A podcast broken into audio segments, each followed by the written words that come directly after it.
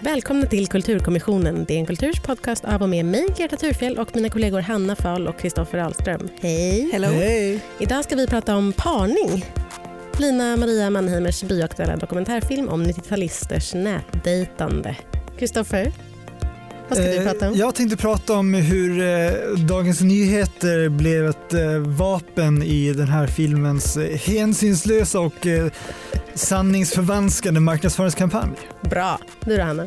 Jag vill starkt ifrågasätta bilden av att eh, millennials har på något sätt uppfunnit fri kärlek. det tänker jag få bort klippsen. Eh, själv ska jag prata om eh, leda i bevis så att säga varför eh, Naomi i parning är den ultimata växtgärin.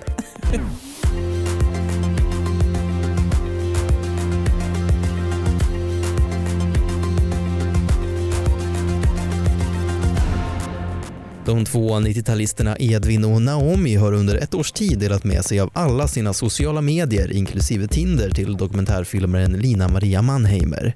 Från början är det meningen att hon ska följa dem parallellt och studera deras syn på sex och relationer men genom ett tekniskt bekymmer möts de två och tycke uppstår. Eller?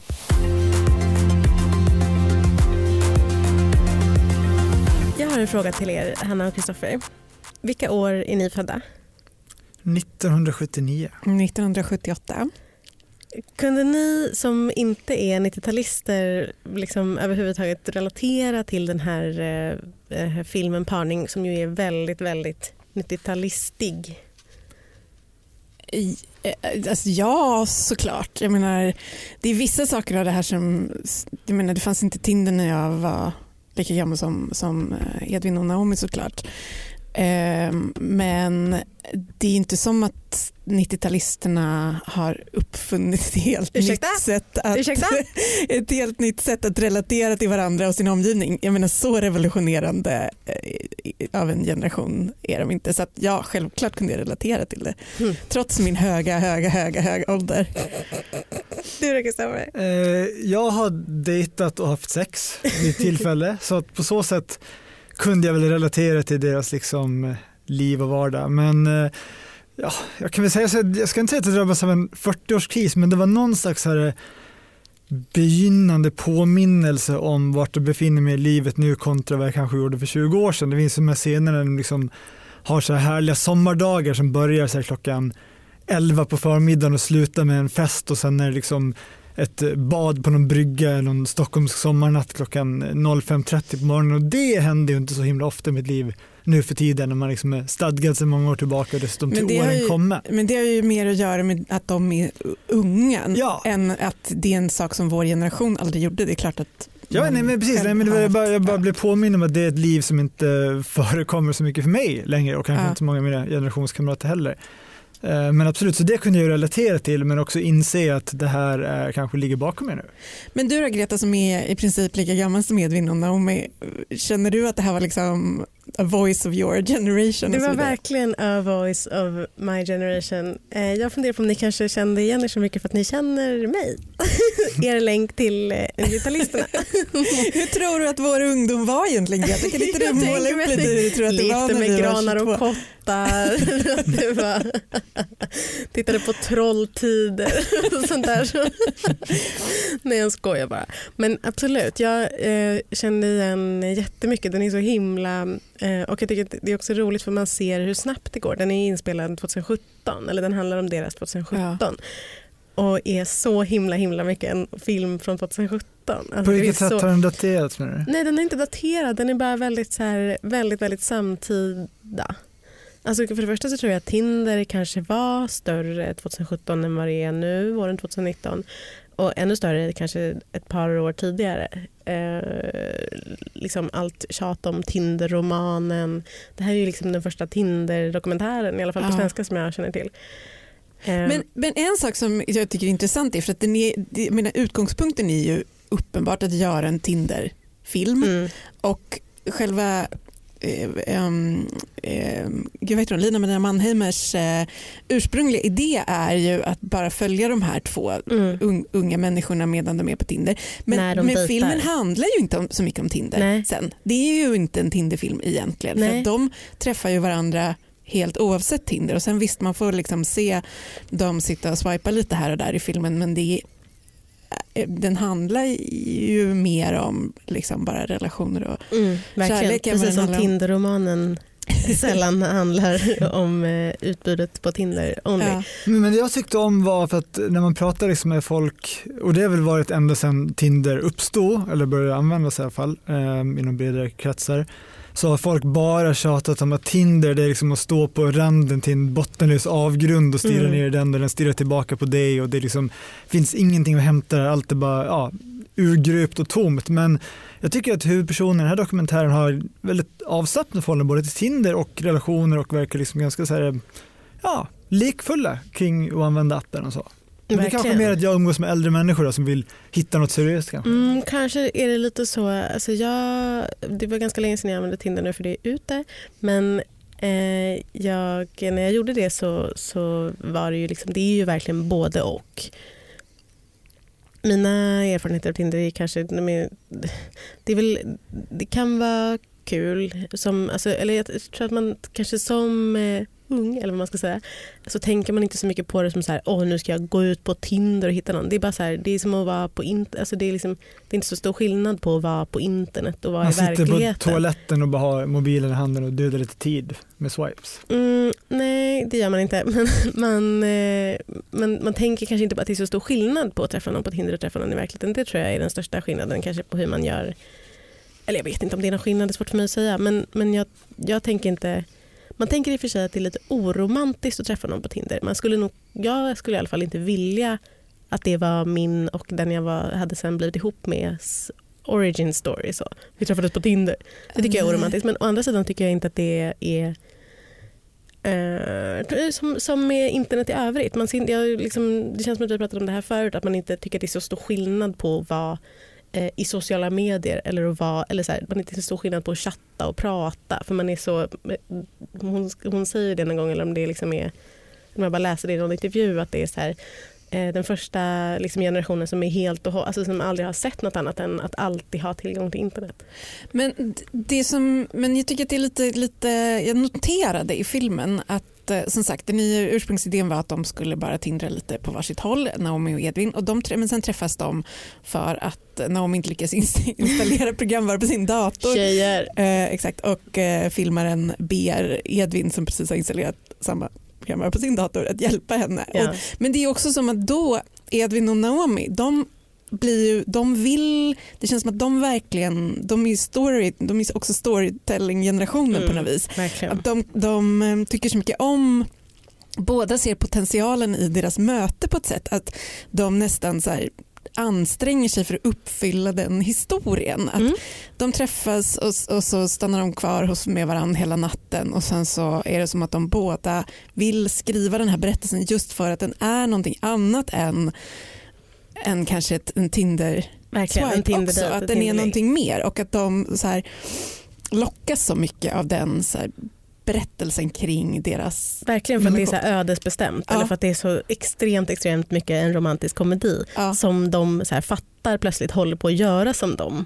Så. Det, Ja. och det, har de, det säger de så här tidigt också att när, när de ska berätta då för, för de filmar sig själva när och liksom både själva och när de intervjuas av eh, Mannheimer och då så säger de så här, eh, ja, vi har kommit överens om att vi inte ska berätta så mycket om vad vi gjorde. Så de är också så e- extremt medvetna om så här, vad delar man med sig av och vad så här, är hemligt och vad, typ, vad blir bra content. Så. Ja. Jo, men det, är, Hur det mycket finns bra ju content någonting i jag att filmen är gjord, att de, filmar, de själva liksom filmar sig, alltså det är ju någon sorts selfie-view på, Mm, mm. på, som inte bara är liksom att de själva väl- väljer kameravinkel utan de väljer också dokumentärvinkel på ett väldigt tydligt sätt. Att de, så här, de har ju naturligtvis inte klippt filmen själva och, och Mannheimer har ju såklart klippt fram den här historien och regisserat dem på jättemånga sätt men, men de tar också på något sätt makten över berättelsen genom att bestämma sig för att de ska ha en, ska vi ha en någon grej. form av relation. Verkligen. Ja, det finns ju både, jag tänker, det finns ju en visuell medvetenhet också i hur de väljer att framställa sig. Det finns några scener de precis har börjat dejta och, och eh, hemma hos honom i Amsterdam och de liksom ställer upp kameran så att det blir så här jättesnyggt foto när de står och, och kysser varandra med Amsterdam skyline i bakgrunden. Ja. Det ser liksom verkligen ut som så en bioaffisch typ. Ja, men, tänker Woody Allen Manhattan-affischen lite grann. Men även tänkte jag, ja, som ni säger, att man är medveten om hur en story berättas. Det är liksom lite som när reality-genren hade blivit så vedertagen att deltagarna själva visste vilka roller de skulle spela. Jag ska vara den dumma, jag ska vara den excentriska. Man liksom redan där ser sin form och spelar ut den för liksom full potential. Mm.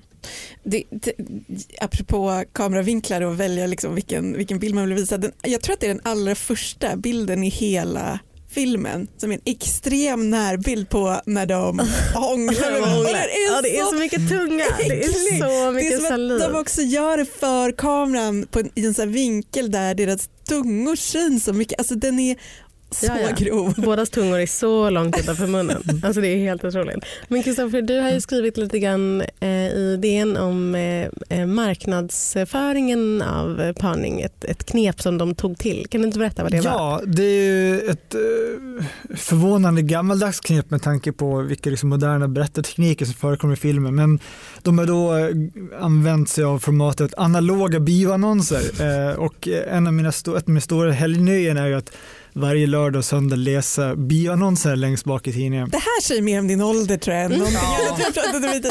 Det här har alltid Ja, varit liksom... Rätt in i en helt annan målgrupp Ja, men än den som... Ja, men även när jag var yngre än vad personen i den här filmen var så gjorde det här. För det var liksom, när man växte upp i en småstad så var liksom biofilmer den enda nyhet man hade sett fram emot. Så det var Mm. verkligen så att lusläsa vilka tidningar. Ja, det var landsortsförakt av mig bara. Ja, ja exakt. exakt. Nej, men man räknar plus i bioannonsen. Skitsamma.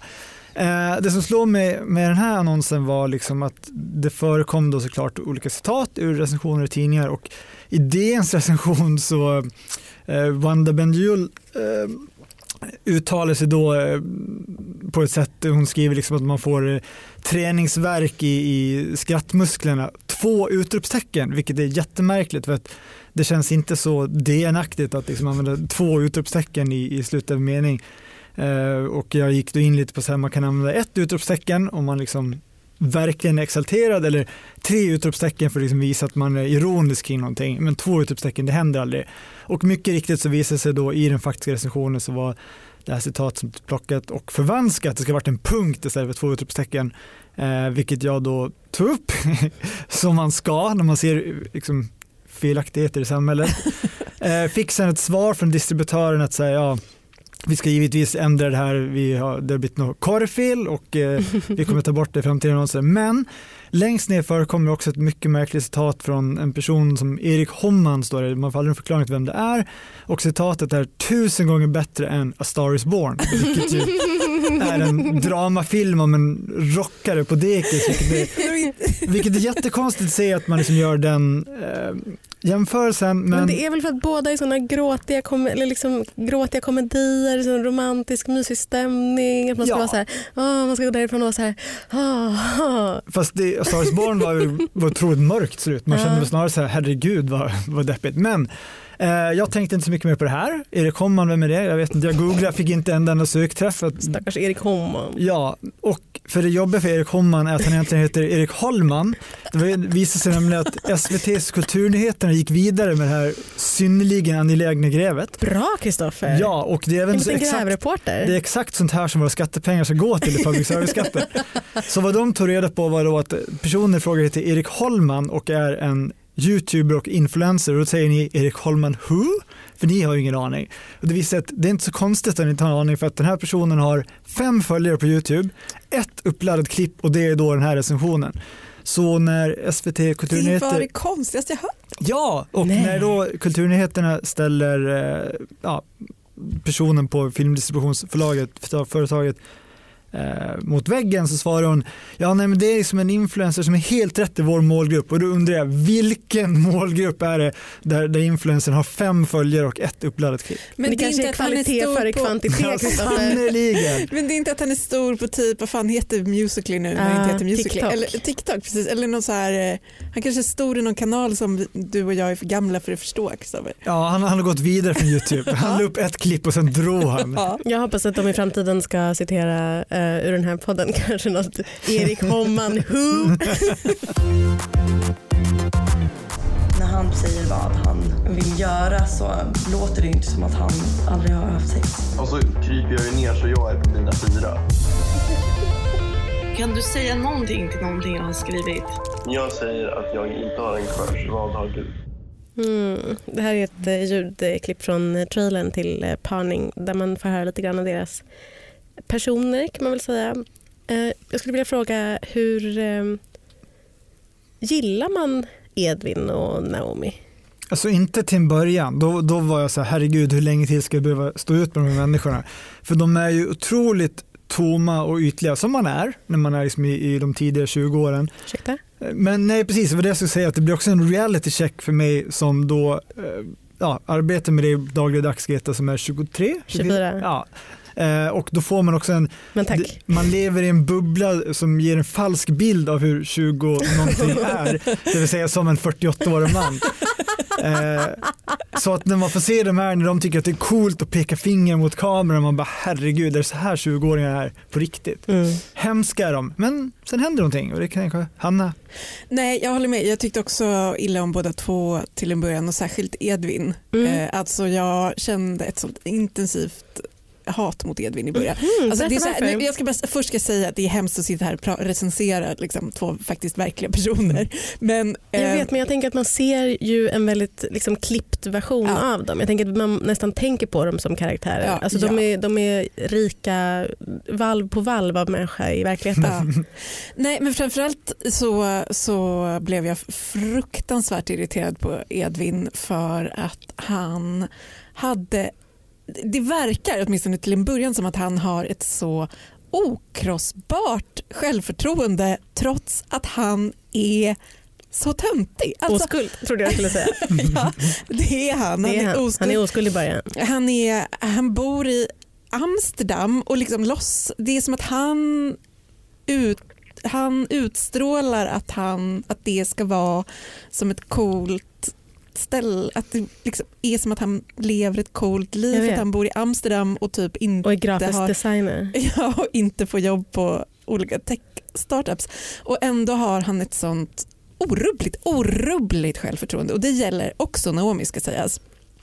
Eh, Hon är också hon har någonting, hon har liksom tror på sig själv på ett sätt som jag, som jag det, det kan jag känna kanske möjligen är en så här generationsgrej, att det känns så otroligt främmande för mig. Och kanske för första gången, för jag har alltid liksom avfärdat allt detta med att millennials ska vara så jävla Mm. liksom, men, och självuppfyllda och, eh, och så vidare som bara bull. Men det här var första gången jag tänkte så här, men det kanske ändå stämmer för båda de här människorna är outhärdliga i sin, sin liksom, tro på sig själva. Men Jag tycker att de är så här roliga för man, liksom, man får ju veta så himla mycket om dem. De är ju extremt ärliga och ändå så är de ju jättemycket så här, man får veta så mycket stereotypa saker om dem också. Alltså det finns så mycket saker med honom som är så här, man bara, men självklart. Framförallt med henne som ju är så här, en personlighetstyp eller en, en eh, tjejtyp som man känner igen så himla himla väl. Hon har liksom alla markörer för den tjejtypen. Så här. Eh, runda glasögon, eh, hon, hon är så här en växtgäri. Eh, Alltså, går är hon in, visst är det en sekvens där hon är inne Ja, på sajten ja, ja. dejtinggäris och icke-binäris? Facebookgruppen Datingaris och, eller och icke-binaris. Det Det- är helt otroligt. Det är otroligt on-brand för henne. Ja. Men det är så många sådana saker. Det finns en jätterolig scen där hon, eller jätterolig, den är ganska sorglig för det är precis när de har typ gjort slut en gång eller precis efter den där scenen där hon säger så här, jag, är typ, jag skulle kunna bli kär i dig och han bara okej, okay, freak. Eh, och så sitter hon och säger, pratar med kameran och så säger hon så här Eh, typ att hon bara, ja, så här, vem är han att få mig att känna så? så här, för, att hon, för att hon är en sån eh, jazz girl, eh, empowered tjej. Och så är det så kul för det står så här, det så, eh, precis i, bakom henne i bokhyllan så står maken. det är så himla himla Åh, hon himla har fått sitt uppvaknande. Otroligt typ, Ja. så många sådana grejer. Som är, Ja. Hon står och gör en, en spenatsmoothie. Hon är, så här, är på trädgården och dansar med sina tjejer. Alltså, hon är så himla så här, Ja. Eh, vanlig eh, fräsch tjej i Stockholm. Pommes flora-tjej. Eh, som man ju ser en miljard av dagarna i ända om man är en annan tjej i Stockholms innerstad. En annan E- Pommes flora-tjej. Emo Pommes flora.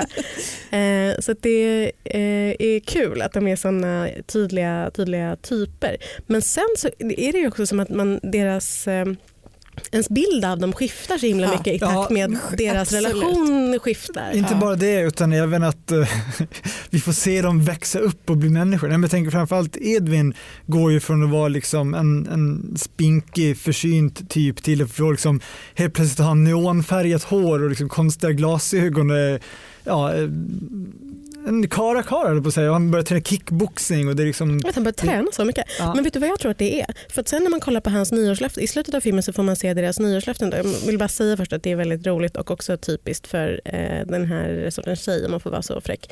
Att eh, hon har som nyårslöfte för 2017 att ligga med minst 12 personer. Eh, Att det är så eh, kvantitativt eh, räknat att hon bara, jag måste få upp mitt count. Så. Ja. Ehm, men, och sen så när man ser eh, Edvins nyårslöften för 2018 då, så är de så här meditera, bli vegan, eh, läsa så här många böcker, träna mer. Eh, och, det här med liksom att han färgar sitt hår i så neonfärger, att han eh, typ ska vara så, eh, jag ska prata med minst en person, eller så här, gå fram till en främling minst varje dag. Att det är som att han har läst eh, Jordan B. Att han, har, att han är woke Jordan B. För det, känns jätte, det är som att det är jättemånga sådana grejer. Som är, alltså jag vet inte om han har det. Gud, vilken intressant Men, analys. men att det är, det är så många sådana som är så här renlevnadssaker sen att han kommer på det. Eh, eller nej, för det är hans nyårslöften för 2017 för sen är ju hans nyårslöften för 2018 när han då ska fucka ur då är det så här eh, suck a real big porn dick. då är det som att han bara, då har, har de bytt helt och hållet och hon är så här, jag ska fokusera på min egen njutning. Det, men det är intressant att du säger det. Jag tror, jag tror inte att han är en Jordan B Jag tror inte att han är en Jordan B men jag tror att Men- han är sån att, han, att det är så här, det, det var då det blev coolt med självhjälp för killar. Ja, men grejen är att jag tror att han, för man känner i början, vilket jag, det, det gjorde att jag redan från början hade lite sympati för honom ändå, även Mm. under, liksom, i början när jag hatade honom så mycket i filmen. Man gör inte det på slutet av filmen ska jag tillägga. Men att han, hans inställning till sin, sitt, att han själv är oskuld är så otroligt intressant i början av filmen. Att Mm. han hade kunnat bli en sån bitter incel Mm. men blir inte det. Nej. För han, är helt, han verkar åtminstone utåt helt obrydd. Om men att typ han, helt trygg med det. Att han bara, Ja. ja. det händer väl förr eller senare. Ja, Ja. det är så intressant. Ja, men jag tänker att det också är en sån eh, ty typisk grej som så här, går parallellt med incelrörelsen så finns det en annan liksom, mansrörelse, liksom inte ens mansrörelse, bara så här, ungdomsrörelse som är den som de symboliserar. Ja. Och som bara är så här, det är väl ingen brådska, typ. alltså, på samma sätt som att de, så här, de dricker inte så mycket, de känner inte att det är så här, någon stress. Hon känner för sig att det är lite mer stress men då är det mer för att hon är så här, jag vill ha kul, jag vill bli knullad ordentligt för jag är en sån tjej som gillar det. Eh, Hon har ju vissa, nu ska vi se om Kristoffer om du är med på det här, hon har ju vissa cool girl-tendenser.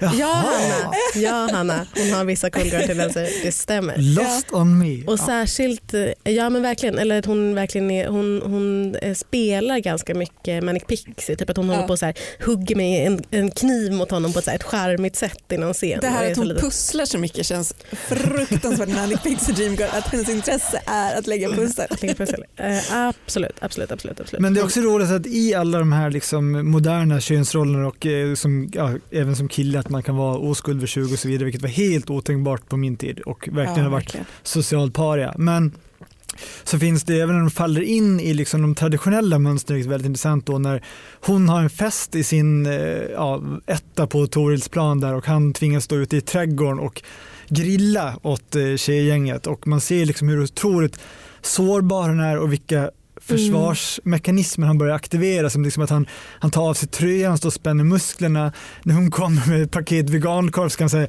slita upp det med tänderna för att visa att han är minsann inte ett underläge utan han kan hävda sig genom sin manliga råstyrka och så tappar han ut så här frusen korv i gräset. Extremt symboliskt. Ja. Ja, men den där Extrem scenen är ju symbolik. så hemskt, för det, det är också, då har det ju vänt, då börjar man ju tycka otroligt synd om Edvin och tycka Mm. att Naomi är lite av ett, en, eh, För att hon friendzonar honom. Ja, hon friendzonar honom något otroligt. Men grejen är att jag vill fråga hur ni tolkar det här precis i början av filmen. För de träffas ju då och så åker de väldigt snabbt. ah, Han bor i Amsterdam och hon åker dit och Mm. hälsar på honom. Mm. Och de har liksom några intensiva dygn, kommer hem.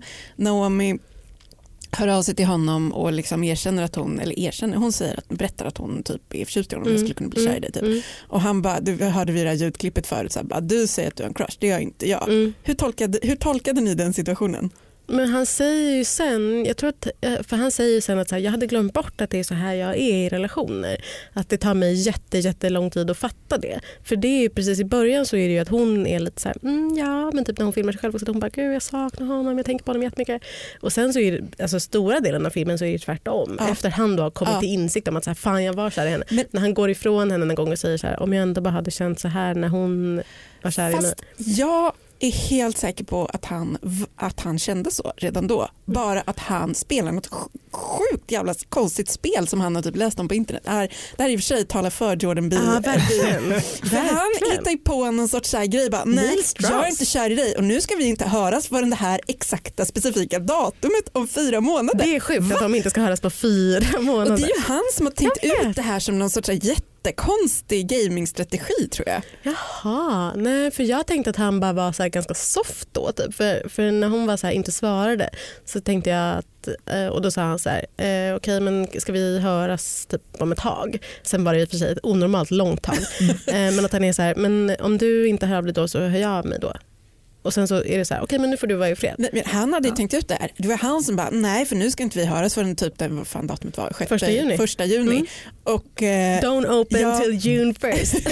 jag tolkade det här som att han gjorde någon sorts extremversion av det här, så här eh, ring, jag ska inte ringa först. Ah. Och satt, satt, spelade liksom allt på det kortet. Bara, hon kommer bli så mycket mer intresserad om jag gör det här och bara hå- håller mig på mattan fram tills dess. Eh, att Gud, han så liksom gamblade på det och det det så funkade fel. så absolut inte. Och att det också är så intressant att, det, ehm, att den strategin tror jag är helt utdaterad nu. Jag tror inte att man går på den längre, precis som hon inte heller gör. Hon bara, okej, är lite ledsen och bara okej, men Mm. Skitsamma, jag vadå, jag träffade menar en du- kille som heter Mikko. ja, då börjar jag träffa någon som gillar mig istället. Men menar du att ghosting och orbiting alltså är förlegade strategier? Alltså, nej, det menar jag väl inte riktigt. Men just den här extremt uttänkta så här, the game-grejen. Mm. Att man liksom sätter upp strikta regler och ska liksom spela sig till eh, att manipulera Mm, fram mm. en tjejs känslor. Den tror jag är, inte funkar längre. Nej det är nog ganska sant att det är väldigt, väldigt lätt att se igenom därför att alla är så extremt medvetna om vad ghosting är. Ja. Så att man typ är så här, "Ah, ja jag fattar han ghostar mig nu. Men här är det ju som att han inte riktigt ghostar henne utan så här, Mm. ska tisa henne Mm. med det här datumet ska vi höras igen. Jag Mm. kommer att höra av mig då. Men det är också någonting som är att det ja precis men sen så är det som att de kommer över allt det. Sen är de färdiga med sina spel. Sen lägger de ner det och så är de, och så är, Ja. så, sen är för sig hon ganska så taskig mot honom också men det är ändå som att de kommunicerar så himla öppet och så. Men det är kul tycker jag också att de pratar så extremt mycket engelska. Jag är ju själv skyldig till det här att prata väldigt mycket engelska när jag ska prata svenska men fan inte på den här nivån. Alltså det är helt otroligt vad mycket de kommunicerar på engelska. Och han ska väl göra det för att han, så här är, han, är, liksom, han är i Amsterdam. Han tycker, att han, han tycker att han är så en, verkligen en internationell kille. Men det är verkligen plågsamt att lyssna på hur mycket engelska de pratar. Men är det inte bara att anglicismer har liksom blivit mycket mer förekommande i vardagligt svenskt språk nu Nej på men det är liksom flera den scener när de pratar, när de har en konversation på engelska med Ja, nej, men det där märker jag med mina kusinbarn som är ja, men i den åldern. Mm. Det är liksom verkligen, men jag tänker bara att det är i all den kultur man konsumerar som är liksom, framförallt då liksom memes och internet. Och, Mm. Men verkligen, nej, men jag är ju själv skyldig till och det. att det är liksom en, kalla det kulturell hjärntvättning var, men liksom, att det är det det grundar i. De- De där, men jag tänker att de hamnade i, liksom, de scenerna är också så, så pinsamma, eh, men de är också att man känner att det är lite jobb, lite pinsam stämning mellan dem, att de typ fastnar i ett så här, någon sorts konstig så här, Mm. töntig jargong som Mm. de inte riktigt kan ta sig ur Mm. utan bara måste fortsätta. Men de var ganska charmiga de scenerna. Men det tycker var mitt eh, närmaste möte med ungdomskulturen var nere i eh, omklädningsrummet på gymmet här på jobbet så var det ett, ett fotbollslag med typ, ja vad kan det varit, de är födda kanske början av 00-talet och hur de alla bara pratade i meme captions. Det var så här, eh, någon typ tar sig tröjan så bara When you see a girl outside the car wash, typ så. så bara, aha, det är så här ungdomar pratar om här nu för tiden. Aj, aj, aj, det kluckar i rören. Men det är väl inget att bry sig om? Jo, då är det dags för de gröna bilarna. Spolarna behöver göra sitt jobb. Spolarna är lösningen. Ah, hör du? Nej, just det. Det har slutat. Hej! Halebop här. Vill du bli först med det senaste från Google? Just nu kan du byta in vilken mobil som helst och få nya Pixel 8A med en fantastisk kamera och praktisk AI. Och 30 gig surf för 339 kronor i månaden på halebop.se. Ses där! Men det kanske är någonting då med så här hur de tänker på sex och, och hur de tänker på så här känslor, hur man ska kommunicera med varandra. Det finns ju en scen som vi också tror jag hörde i det här klippet där de ligger och eh, skypar med varandra och han ritar upp hur han vill ha sex med henne med hjälp av streck streckgubbar. Och att hon säger så här, i en annan scen att hon är så här, vi ska ha en, den första dagen när vi ses ska vi bara prata om så här, vad tycker jag om, vad tycker du om, vad vill du göra med mig, så här, vad är jag okej med. Typ. De är extremt eh, så här, eh, medvetna på ett jättefint sätt. Alltså, de är så eh, så här, det, det goda samtycket, vad man ska säga, att det är, så här, det är verkligen det Ja. bästa, bästa sorten. Att de bara är så här, eh, man vill inte göra något som inte är, är soft. Typ. Att hon så här, ger honom lite råd typ, när de bara är kompisar så är det som att hon fortfarande är så här, vänta det där, eh, om du ska ligga med tjejer, gör inte så här, det gillar inga tjejer. Um, så att det, de är väldigt, ehm, de är extremt raka med varandra. så. Jo men det är de och jag håller med om att det är jättefint och eh, verkligen känns som en sån ny, eh, en ny um, fräsch sexualsyn i kanske den generationen, jag vet inte. Ehm, även om, alltså som sagt, det, absolut finns det någonting som känns lite nytt i deras totala öppenhet även liksom inför kamerorna med det här. Mm. Men sen, sen har de väl kanske, jag menar som sagt, sen tror jag inte att, eller jag vet att millennialgenerationen inte har uppfunnit så här en Har inte uppfunnit kärlek? fri sexualsyn heller. Men, men den är jättefin. Men sen så tycker jag ändå att man kan ana sig till att, för det är det som är liksom risk eller faran med eller faran med, men det, det är det som kan vara liksom nackdelen med ehm, att dela med sig så här mycket att man kan börja använda det som ett maktmedel också. Att, och jag tycker att man, man märker att i vissa sekvenser i filmen så använder de liksom det här att prata öppet om när de har sex med andra Verkligen. som ett maktmedel för att liksom Verkligen. markera Mm. vem som liksom, Avstånd. markera avstånd eller markera vem som liksom har vem som är överläge i Ja, deras relation. Fram, ja, precis. Så att det är ju inte bara att det är så här oskyldigt och fritt och bara helt härligt och ehm, utan baktanke, deras Mm. öppna fria sexprat heller. Nej, verkligen inte. Verkligen Jag inte. tycker också det, men det finns ändå, det är ju såklart att det här kommer med transparensen med liksom en, en medie och nätvana eh, som de äldre generationerna kanske inte har. Men jag tycker det är fint också så här att se honom som man då prata om sex och känslor på ett sätt som varken jag eller definitivt inte mina äldre manskollegor gör. Liksom. Eh, Det finns också han säger- där den generationskrocken blir särskilt tydlig när han då har flyttat hem till föräldrahemmet i Örebro. Är det, va? Mm. Och sitter i köket och ser helt nedbruten och liksom tom och han gråter. Sitter Och och så- gråter och typ skriver ett brev till henne eller det verkar som att det är så här, det har något med jätteöppen och sårbar och så kommer hans pappa in och man märker direkt att han måste hålla tillbaka allt och pappan börjar prata om en jävla banan fast han ser liksom hur dåligt sonen mår. Ja, Nästa tjatar scen och tjatar om, bananerna. banan. Ja men det är klassiskt så att man ska, då visar man liksom omtanke med annat sätt, till exempel här är lite mat. Så att, Mm. Och sen kommer mamma in och det första hon säger bara men hur mår du? Liksom Mm. direkt ser det och bekräftar det medan pappan då är upptagen med fruktkorgen. Alltså den scenen var helt otrolig Mm. faktiskt. Helt Men- otrolig. Men, och den är också för att de är ju inte öppna bara med liksom, att prata om sex och så utan de är så, både Edvin, Edvin och Naomi, otroligt öppna med liksom, sitt känsloliv på ett sätt som är Edvin har ju då alltså valt att sätta på kameran och filma sig själv Ja. när han gråter. Ja. Och jag, menar, jag säger inte att det är något cyniskt med det utan bara att det är Alltså, alltså, den scenen kom ju till för att han har satt på kameran när Mm. han är i det här tillståndet. Mm. Liksom. Och, eh, nej, jag håller med. Den är så, alltså, man hade inte kunnat regissera en så liksom, tydlig bild av så här, manlighet i olika generationer. Men jag tänker också att det är så något som är, som är jätteintressant med kamerorna och hur de har använt dem. För att jag tänker att det är som i vilken realityserie som helst. Eller som alla som har någonsin har varit med i en realityserie säger. Så här, först är man jättenervös för kamerorna och sen tänker man inte ens på dem. Att de, är så här, de har blivit så vana vid att ta med sig kamerorna överallt. Alltid filma varandra när de hånglar. Alltid filma varandra när de så här, ligger och pratar eller chattar. Eller liksom, att de, till slut så är det som att de bara, "Ah, ja, nu ska jag göra det. Alltså det är som vad, vad som helst. Som att typ ta en snus. Alltså att man bara, ja, nu är det det där också. Eller som att de filmar varandra när de, de filmar sig själva när de sover. Det finns ju så många sådana scener också. Som är eh, att de är så, så, så eh, tillvanda och säkert Ja. redan tillvanda sen innan för att de båda är så här, människor som har varit på Ja. Instagram. Typ.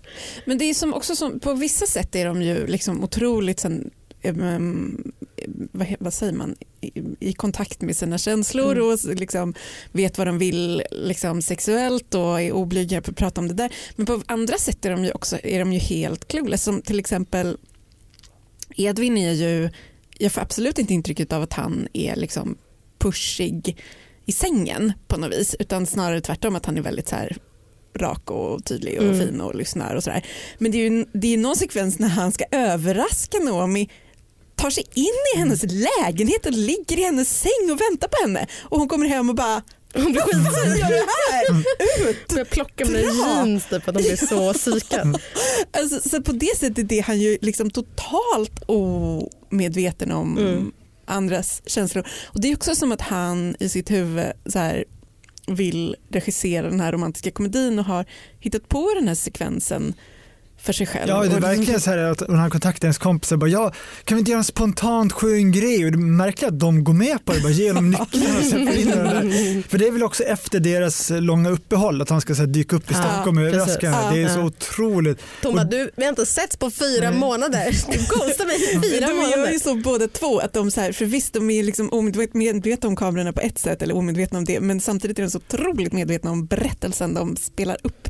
Liksom, Verkligen. Undrar hur pass medvetna de är att de företräder en generation. Jag tänker på hur otroligt globala de är. Att bara, nu är jag i Singapore, ja, men jag kommer och hälsa på dig, nu är jag i Amsterdam. Och det, är liksom, det är inte den här bara, åh jag är från Örebro och jag ska flytta till Stockholm. Utan det är verkligen så här, hela världen som sitt spelfält. Mm.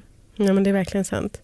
Men jag tänkte på det också hur ni tänkte på, eller om hur ni kände inför att de var så, så, så öppna. Inte bara att de så här är nakna typ, eller att de filmar sig själva i duschen eh, utan också att de är så, så här, de berättar så jävla mycket och de berättar så här, eh, fina saker om sig själva men så här, sorgliga saker om sig själva men också så här, jättepinsamma saker. Typ när Edvin säger så här, eh, jag har fått höra hela, jag har tänkt i hela mitt liv att, det ska, att oralsex ska smaka smörstekt torsk. Vem säger så på när den ska vara på film? Alltså det är så sjukt. Men det var inte det också att han hade regisserat det i sitt huvud och tyckte att det var en så quirky, Att det var en quirky grej. att säga. Ja, men det är så mycket sånt som jag, ehm, eller jag läste att hon, eh, Naomi skrev på sin Instagram sen att hon när hon hade sett filmen att hon inte så visste vad hon skulle tycka om den. För hon bara, den är jätte, jag är jättetacksam och glad för att jag fått vara med i den. Samtidigt så blir jag så jävla psykad av att se mig själv på film. Alla sjuka Ja. saker som jag gör, varför jag har så dålig hållning,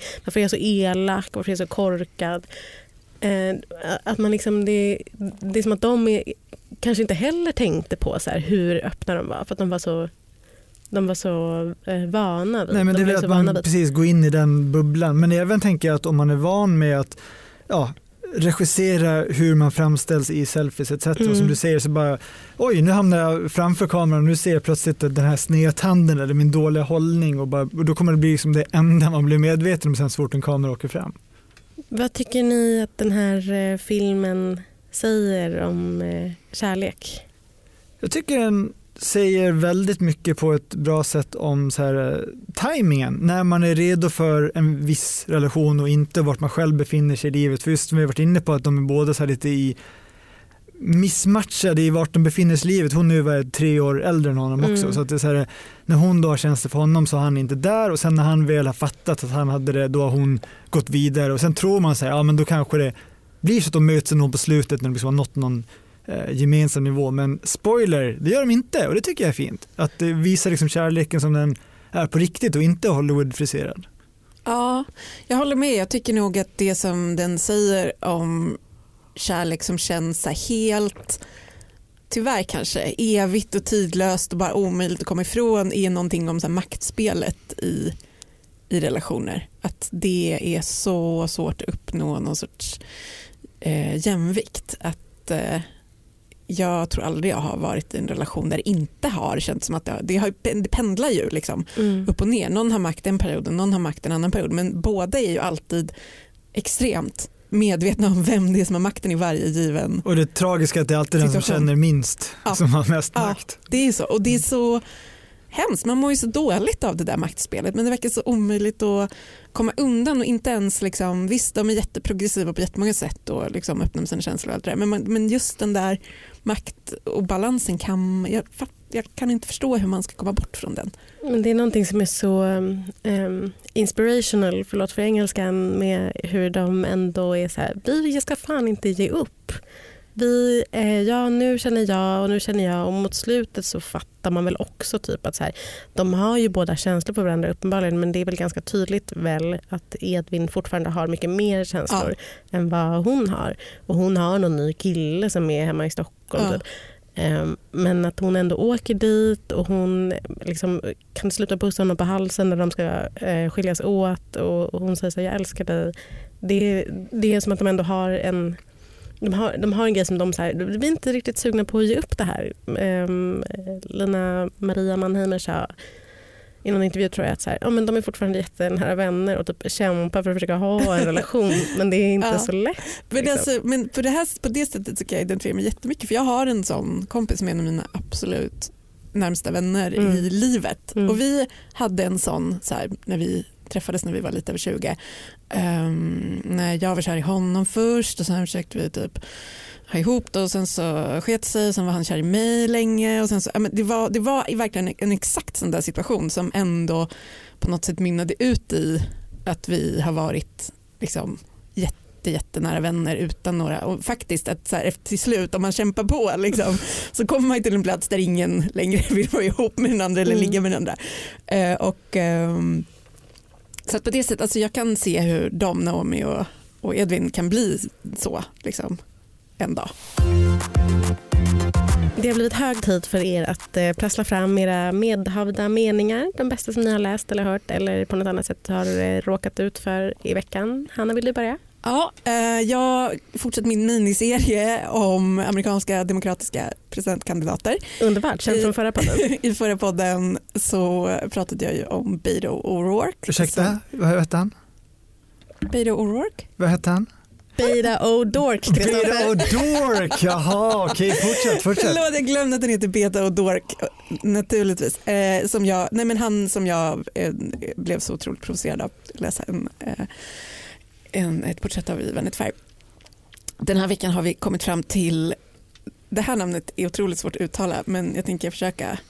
Pete Buttigieg. Mm, det är bra, ganska bra tror jag.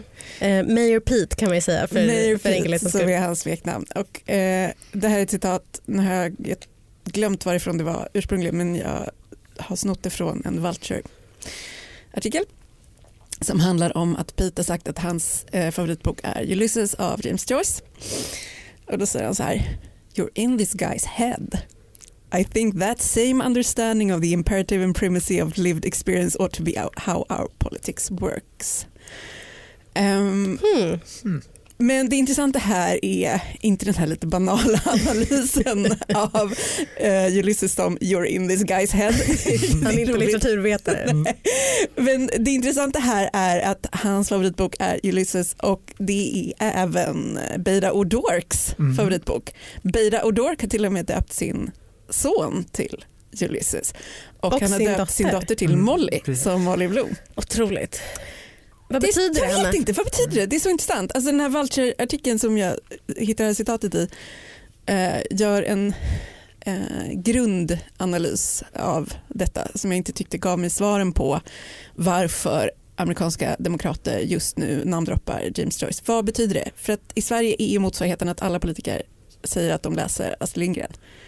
Vilket är, för att vinna folkets hjärtan. Vinna, ja, folkets hjärtan. Men vad vinner man med Ulysses? Alltså det är den så här erkänt svåraste boken att ta sig igenom. Men är inte det att det här är en person som pushar på tills det omöjliga ja, uppnått? Minsann. Men det är väl ja. inte liksom det amerikanska folket vill ha? Nej, jag vet, jag, jag tänker att det är så absolut motsatsen. Att de borde säga så här, eh, min eh, favoritbok är eh, Wolf of Wall Street, filmen. Eller liksom att man bara, nej det, det är jättesvårt att Ja, det är intressant i alla fall. Jag vet inte. Min favoritbok, senaste Avengers-filmen. typ. Om någon har en analys som den vill eh, tipsa mig om så att jag kan sen skriva en smart krönika om det här så kan den mejla den till mig. är det Kristoffer.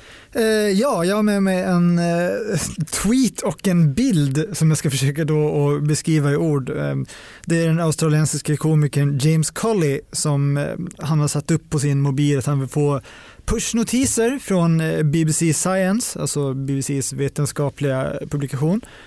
Eh, och då får man ju upp som ni vet, man får pusha små brickor och så står det liksom vad avsnittet, eller i det här fallet då, artikeln heter. Och BBC Science är så att de presenterar varje artikel som en fråga och sen får man liksom typ en vardaglig betraktelse som sen man får den vetenskapliga förklaringen till. Eh, och det är väldigt roligt när man ser dem samlade på rad som det görs då i bilden som James Colley har lagt upp. Och han skriver om det här att I've accidentally set up push notifications for the BBC Science magazine and it's like being followed by an inquisitive but annoying child. Och sen dyker de här liksom rutorna upp med artiklarna och då står det så här What would happen if there were no moon? Where do sound waves end up? Do plants die of old age? Why do British talk about the weather so much? Man kan verkligen se en jobbig liten unge som går och ställer alla de här frågorna. Rycker i skjortärmen. Så. Mm, verkligen roligt. Vad har du Greta? Ehm, jag har en eh, mening från en essä på lithub.com ehm, som handlar om eh, den väldigt välklädda eh, lönnmördaren Villanelle som spelas av Jodie Comer i underbara Killing Eve som precis har fått en säsong två.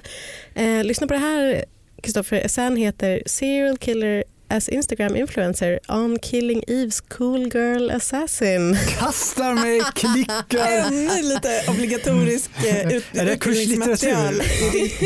Livslånga kurs som går ut på att förstå en cool girl. Meningen är i alla fall den här. A female Instagram influencer weaponizes her femininity in a corporate sense. For Villanelle, the act is chillingly literal. Och, eh, det är en eh, jättebra mening. Det är också en jättebra essä eh, som handlar om eh, varför Villanelle inte kan vara en Instagram-influencer eftersom hon är en eh, lejd lönnmördare. Men varför hon kanske skulle vilja vara det. Älskar eh, Villanelle eh, fast hon är, eller för att hon är psykopat Eh, älskar den underbara tv-serien. Längtar tills jag får se säsong två som precis har kommit första avsnittet på HBO Nordic. Men det är så himla mycket annat att se. Jag fattar inte hur jag ska hinna. Otroligt Alla tv-serier kom på en och samma mm. gång. Och så var jag tvungen att titta på ett parning också. Det var för sig underbart. Med det så avslutar Kulturkommissionen sitt sammanträde. Vi är ett samarbete mellan Bauer Media och Dagens Nyheter och vi heter Greta Thurfjell, Hanna Fahl och Kristoffer Ahlström. Tekniker var Oliver Bergman. Tack och hej! Hej då! Hej!